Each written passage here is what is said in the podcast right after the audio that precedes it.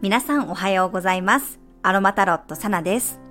このラジオでは今日の星の運行からどんな空模様でどういう影響がありそうか天気予報のような感覚でお伝えしていきます。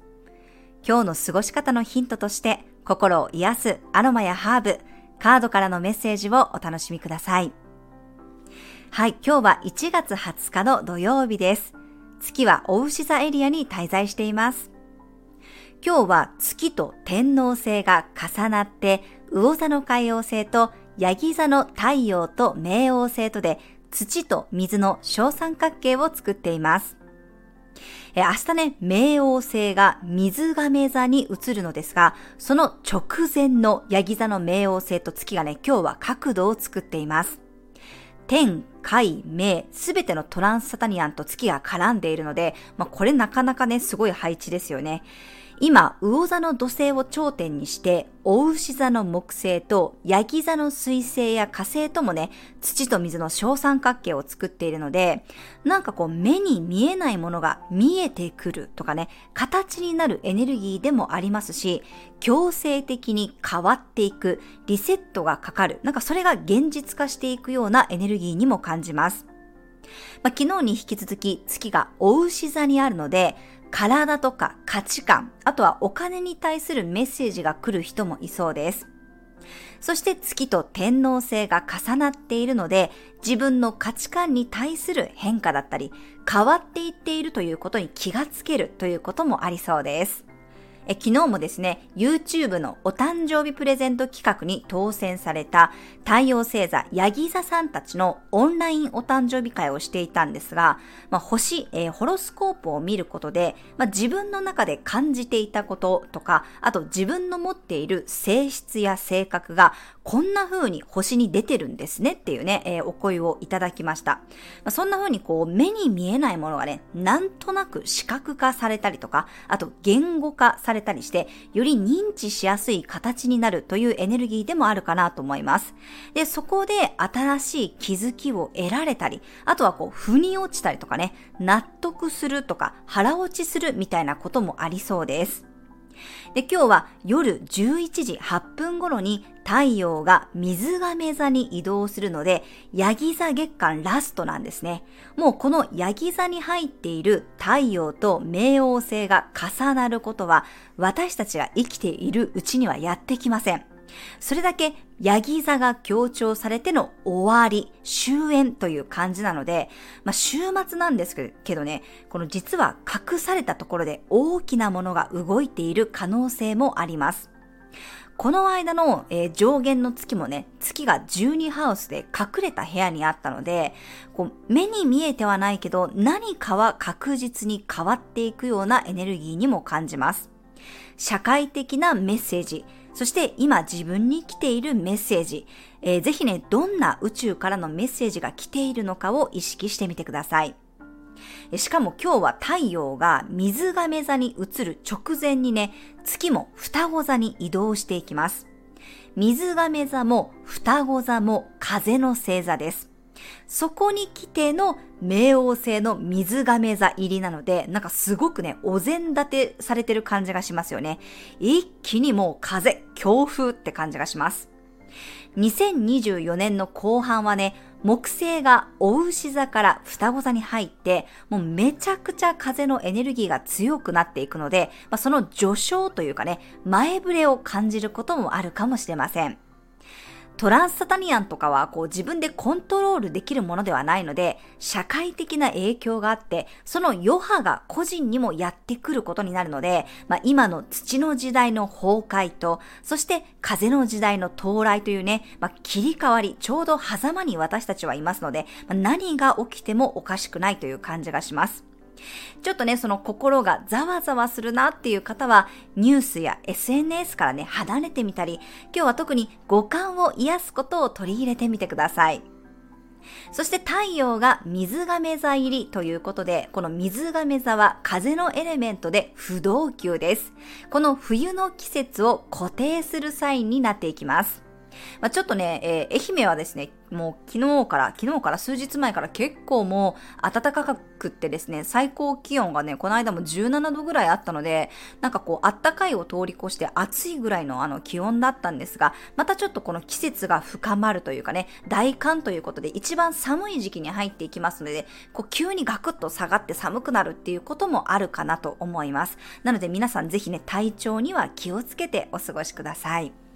はい、今日はペパーミントの香りやハーブティーがフットワークの軽さを後押ししたり、思考を整理して冷静に物事を考えられるようにサポートしてくれるでしょう。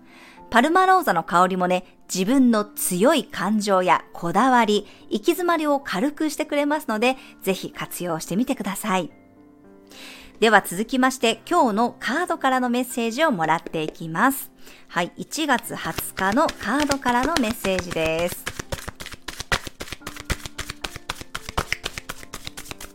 はい、こちらです。せーの、よいしょ。お、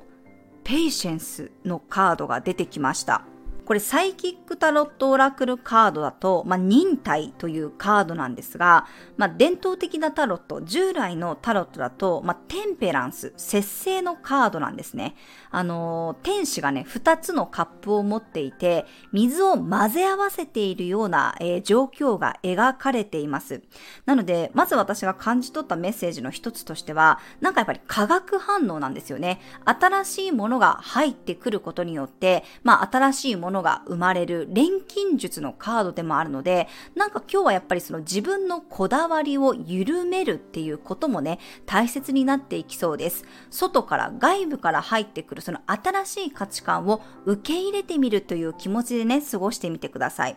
で、もう一つこの、えー、サイキックタロットオラクルカードのメッセージとしては、まあ、忍耐っていうカードでもあるんですけど、なんか今回はね、その根気強さだったりとか、時間をかけてやってきたものっていうメッセージがすごく入ってくるんですね。なんかその、やっぱり月もお牛座にあるので、なんか今まで積み重ねていたものに対して、もしかしたらそこに芽が出てくるっていうことだったりとか、変化が起こってくるっていうことがあるのかもしれませんが、なんかそのやっぱり急ぐっていうよりは、じっくり丁寧に、えー、取り組むとか向き合うことが大切ですよっていうことを言っているような感じがしました。で、もう一つは、その自分が今までやってきたことをえ認めてあげるとかね、褒めるっていうメッセージも入ってきますので、んなんかこのタイミングで、えー、一旦結果が見えてきたことに関しては、それがどんな結果だったとしてもね、えちゃんと自分の中で褒めてあげるとか、受け入れてあげるっていうことが大切になってきそうです。そして、えー、先ほどもお伝えしたように、周りの意見も取り入れてみたり、あとは周りの人と分かち合うことだったりとか、まあ、ちょっとこのカードって、えー、バランスとか調和っていうメッセージもありますので、自分の中でちょうどいい状態を目指してみるっていうことも一ついいかなと思いました。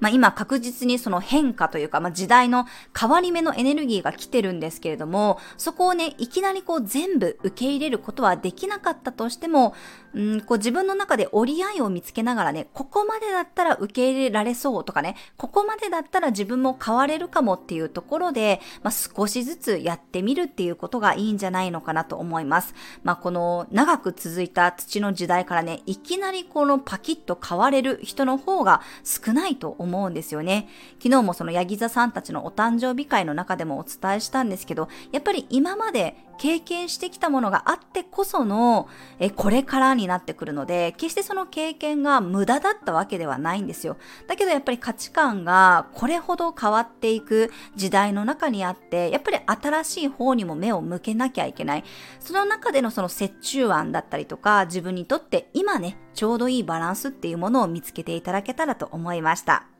はい、カードからのメッセージご活用ください。はい、では続きまして今日のトークテーマに入っていきます。今日のトークテーマはみんなの防寒対策です。え防寒対策、え私は去年もね、お話ししましたが、この冬はね、靴下にこだわっています。あの、長野でね、ショップをされてるそろそろさんからね、買わせていただいた、まあ、靴下だったりとか、あとはあの、まるでこたつソックスっていう靴下をね、えー、私は愛用してるんですが、今までね、この自分の中で靴下にお金をかけるってことをしてなかったんですよ。で、でもね、やってみたらね、すっごい本当にあったかくってですね、それ以外の防寒対策ってあんまりしてないんですが、この靴下はね、結構変化が大きくって、もう足先がね、冷たくて痛いっていうことが全くなくなりました。もう本当にね、おすすめなので、足先の冷えで悩んでる方はね、ぜひ使ってみてください。まあ、一足ね、えー、2000円ぐらいするので、まあ、ちょっと高価ではあるんですけど、でもね、やっぱ女性にはこの暖かいグッズは本当にね、おすすめですね。あとはこう、身近な人ですよね。自分の、まあ、親だったりとか、家族に対してのプレゼントとしてね、渡すのってすごくいいんじゃないかなと思います。ね、2000円ぐらいって結構ね、渡しやすい価格帯だったりしますし、ね、日頃の感謝だったり、ちょっとしたこう、プレゼントにね、あの、渡してあげるってすごくいいかなと思います。私もあの、一番最初このまるでこたつソックスは、あの、妹からね、プレゼントでもらったんですよ。でも、履いてみてびっくり。もうこれはあったかいと思って自分でもね、買い足しましたので、はい、ぜひね、冷えに悩んでる方は活用してみてください。で、皆さんがね、やってる防寒対策もぜひ教えていただけたらと思います。そしてですね、いつもはあの最後にね、12星座別の運勢をお伝えしてるんですが、ちょっとですね、2024年はこの週末に関しては12星座別の運勢お休みさせていただこうと思います。えー、平日はですね、今までと変わらずさせていただきますが、ちょっとね、週末2024年は、まあ、その家族との時間もね、結構大事にしていこうかなと思うところがありますので、えー、楽しみにしていた方がいらっしゃったら申し訳ありませんが、ちょっと週末はね、お休みということことで、はい、また月曜日にお伝えさせていただきます。はい、それではね、皆さん素敵な一日をお過ごしください。お出かけの方は気をつけていってらっしゃい。